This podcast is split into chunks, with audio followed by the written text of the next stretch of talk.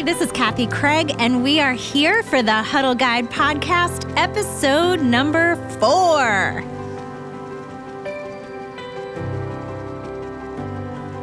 Hey everyone, we're here with Jenna Kruse, my friend and fellow disciple maker, and I'm just so excited to hang out with you today and for our listeners to get to know you, Jenna.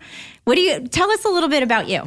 Yeah, first off, hi Kathy. Hi. It's so great to be here, and I just love what you all are doing with equipping disciple makers so that they don't feel so alone. So thanks for having me. I'd love to share a little bit of my story yes. with you all. Please do. Yeah. So um, this is going to be fun. I, I was thinking about getting a little bit nervous this morning, and then I was like, you know what? Anything with Kathy is fun. So um, yeah, starting out that. with how I got to be a part of Mercy Road Church. Uh, for me, being a part of a church community has always been about accessibility. Like, yeah. How accessible is this form of church to the broader context of our community, and more specifically to my own group of friends, and mm-hmm. maybe even more specifically than that to those who don't yet have a community of believers that they're a part of. Yeah. And so for me, I had to ask those big questions. Um, ten years ago, Pastor Josh Hoosman asked my husband and I to join a church that didn't yet exist. Yes. Uh, and so that was a really new concept for me. I uh, had no idea what church planting meant, and I um, didn't have any frame- framework for, like, what do you mean you're starting a church without people and without a building? Uh, I I grew up in a denomination that was, uh, it was, it was a very rich traditional de- mm-hmm. denomination, but there was definitely a right and wrong way to do things, and uh, like something that was passed down for generations. And so yeah. on top of that, it was a, a particular expression of that church that was, you know, had been in the local community for years and years and years, and it was a very big church. And so uh, when Pastor Josh asked us to be a part of this new movement uh, and, and this church, to be honest, it was, he had to twist our arms a little mm-hmm. bit. And I, you have probably seen that before. Every good apostolic leader knows how to twist a, an arm a yes. little bit without you even realizing that's what's happening. And yeah, I'm so glad he did, because it really boiled down to being able to answer those questions that I j- just said a minute yeah. ago of, like, is this a place where I would want to invite my non-church friends in? And the answer to that was yes. Uh, it was a place of invitation for me. And on top of that, it was more about, I think, what my family gained in the process as well, of learning to live on mission and take something from nothing into what it is today. Yeah. You and Justin, your husband Justin, were some of the first people that I met when I was interviewing and came on staff. And uh, I have so much respect and admiration for you. You serve on our operations team, which is a really big commitment and a passion. You can't do that without passion for the church and wanting to share Jesus with people in our community. Uh, could you explain a little bit what that's like to serve on our operations team? Yeah, first off, I have to comment that I remember the first time I did meet you, and it was so memorable because when you left the room, Kathy, it was like everyone just looked around at each other and was like, she is the most poised person I have ever met, and we just wanted to, I mean, it was like, okay, who cares about the job? We just want to get to know her more. We want to be friends with her. She's hired. And uh-huh. so that was really beautiful. But yeah, honestly, being a part of the operations team is so rewarding. Mm. You just are in a room full of mission-minded people who are thinking outside the box uh, of what it, what church should be, what yeah. church looks like, um, that it's not a building, that it's not a professional Christian standing on stage, but yeah. um, that it's everyday people living on mission, doing what they're passionate about, and and figuring out the next steps along the way and empowering people to do that. And so, yeah, sometimes it's the nitty-gritty, you know, behind-the-scenes work, but it has been so rewarding to see just the fruit of that labor. Yeah. And really, I mean, I just, I feel like I'm just surrounded by people who are, who inspire me. Yeah, yeah. And I love that you represent, you're a woman leader. And you represent that on our board. You're not the only one, um, but it it makes me feel known and seen as a woman uh, in ministry. Mm-hmm. And so I am so grateful and just so trust you with being that voice for all mm-hmm. of us uh, and on that team. Yeah, yeah. There are certain things that, you know, only a, a woman is going to s- see or perceive in mm-hmm. a certain way. And so... Uh, I have a whole funny story about how I came to be on the operations team. Yeah, do you want to share and, it? Pastor Josh, sorry. Uh, it took him a year of more arm twisting to get yeah. me to say yes to that position, and a lot of it was because of my backstory of of um, maybe the, the denomination, but also mm-hmm. just, you know, the there are, are different nuances to different denominations and yes. their beliefs about women in ministry and where their place is. And um, I I love the idea of um, everyone taking their role yeah. and, and and where that belongs. But also, um, you know, I just wanted to do the right thing. I wanted to do what I felt God calling me to do and not just step into a position where maybe God was saying, like, that's that's not your place. Yeah. Um, but we had some really big, deep theological conversations, Josh and I, and I really appreciate that. And I've appreciated that all along, that yeah.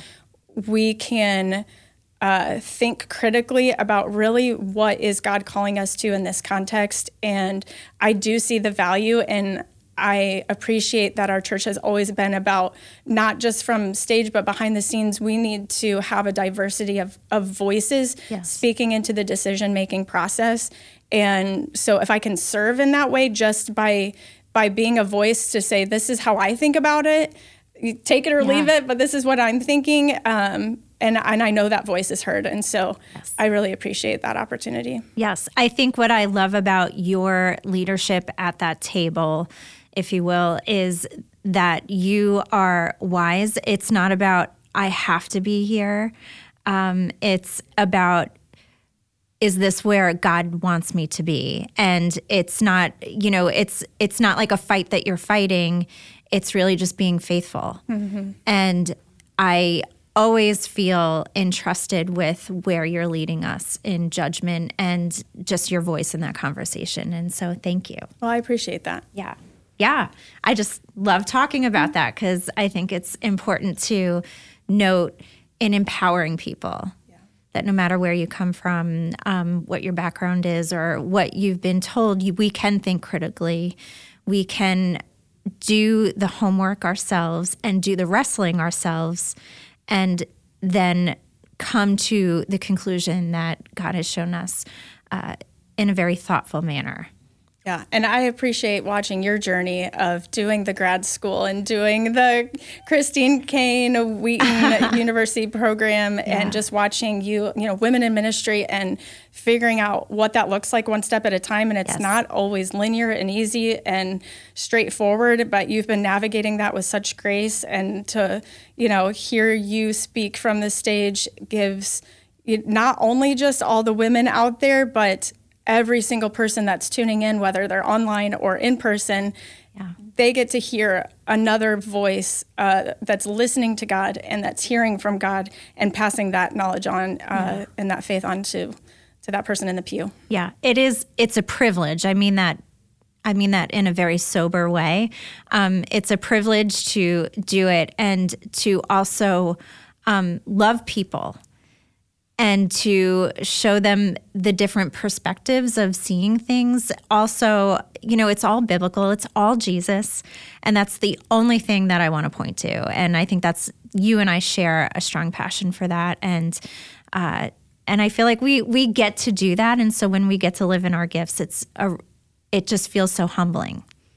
Yeah. Yeah. So thank you for being in it with me, and I'm so excited to be on mission with you and in friendship with you. Um, yeah. So, okay, switch gears a little bit. Tell me about your first discipleship huddle experience. What was that like? How did you land in that? And yeah, tell us a little bit more. Yeah, this is a fun one because I have a very non-traditional way that I became a huddle leader, actually.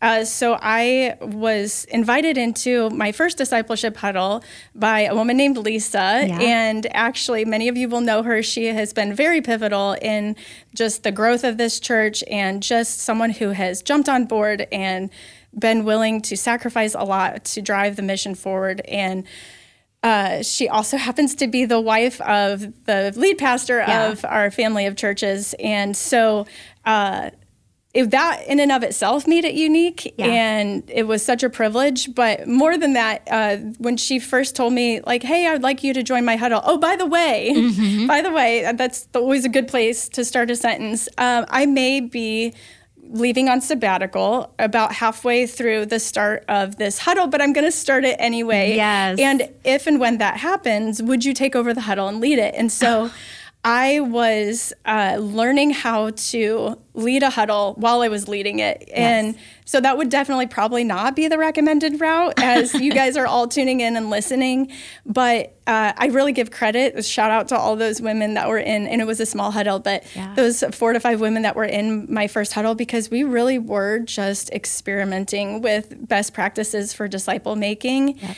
And uh, so, you know, I, I did find myself halfway through just figuring it out as I went. And, you know, as you know, there's so much more than just the classroom learning part of it. So yep. I could figure that part out. I could read the book and, you know, read a few chapters ahead, but really the nitty gritty of watching your leader lead yes. and doing the life on life and seeing how they handle different situations. But really Lisa set up a really great foundation for me. And so it, you know, it wasn't all, uh, you know, roses and uh, it just, probably there were things that I could have done better along the way, but I wouldn't trade that yes. for anything. Uh, and then a little bit about me, I would say part of my my motivation for wanting to continue that, because I'm currently co-leading uh, a huddle. Uh, I kind of took a couple years off and had done a lot of student leadership, uh, even a little bit of like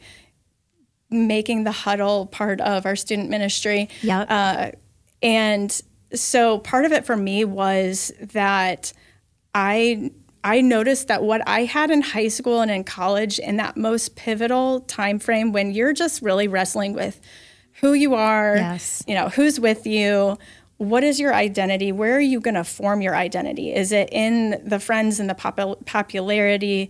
You know, I was making some pretty, pretty crazy choices at that yeah. time in my life, because it really boils down to you are trying to answer that question of where is my identity? What is it in?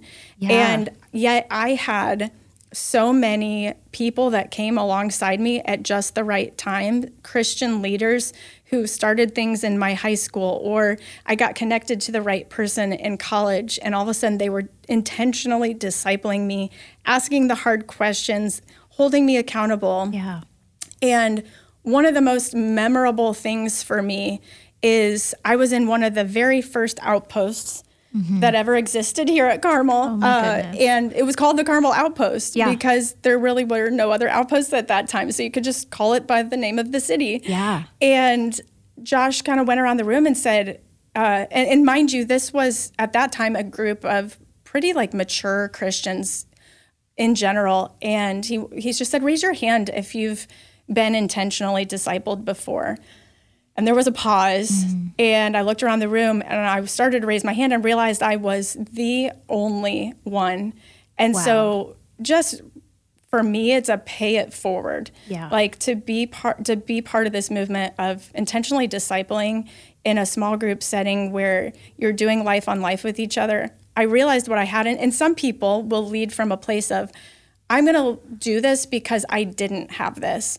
And for me, I'm leading from a place of, I want to do this so desperately because I know how valuable it was to me and how rare it is, even mm-hmm. in a Christian context, even if you are really invested in the life of your church, to actually be able to raise your hand and say, I, w- I have been intentionally mentored, or yes. I have been intentionally discipled.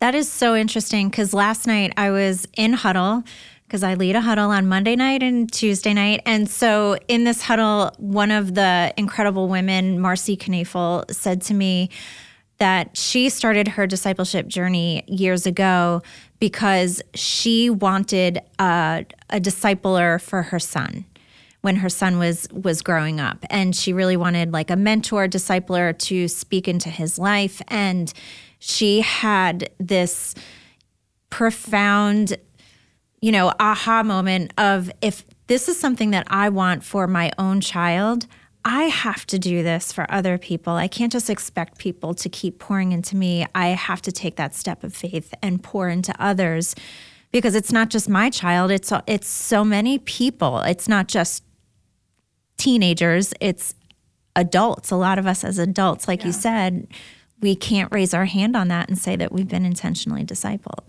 Yeah. Um, my if that isn't on my heart, I don't know what is. My husband and I have mostly, over the last ten to fifteen years, been invested in the next generation yes. with high school students. And that is such a pivotal time. And how great that that woman decided that yeah. this was important enough for her kids. You know, my kids are getting to that preteen stage real quick yes. and all the things that go along with that. And so I, I've actually thought about that and started to reach out to other, you know, like my friends' husbands, you know, yes. will you like hang out with Jaden? Um, because it's so important to have people outside of your own parents. Like it's the yeah. village, right? It's mm-hmm. the village concept of raising a child. And so I am excited that student ministry, all of those things are starting to f- to think about what would it look like to to start this at younger ages and have yeah. have this be a regular thing. Like yeah. it's normal. Yes, and a lot of what we want to do is we do want this to become organic, but it can't become organic until it's intentional. And so with students and with other things that we do, those organic conversations can come in when we've built the culture of this intentionality about discipling each other and discipling those who have not been discipled. And uh, yeah, it's, it's funny because even like back in the office when we're working as staff, for example, Megan Mellinger, who has been through Huddle, and uh, we also lead another Huddle together, and she, I'll find her discipling me, you know, that that iron sharpens oh, iron yeah. uh, as we are conversing. And I know it's because of the intentional discipleship that she's had, and I can recognize it. And I'm like, oh my gosh, she's huddling me right now. And this is awesome, because this is what we want to do for each other as believers. Yeah. So that intentionality is yeah. really important. And I, I love what you're saying there. It's just that it ends up being a tool that you you take on for life. And yes. you've done an incredible job with the Huddle Guide.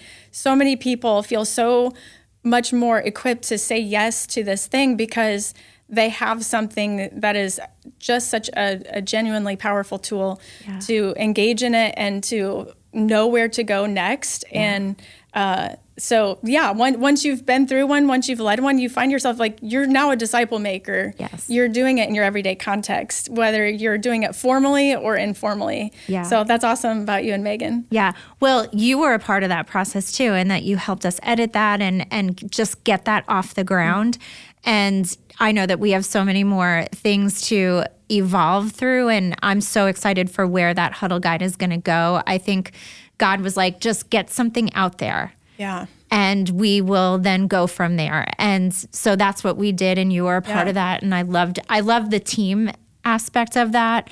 And I think the interesting thing to point out about the guide is that it's not an innovation. It's mm-hmm. really like a historical document of yeah.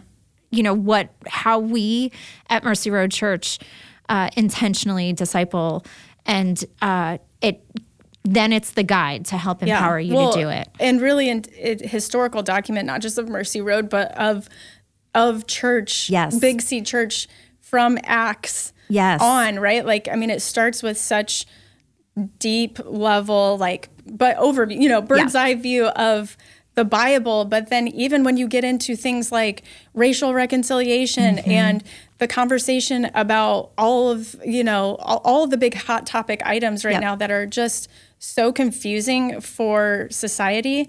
Yeah.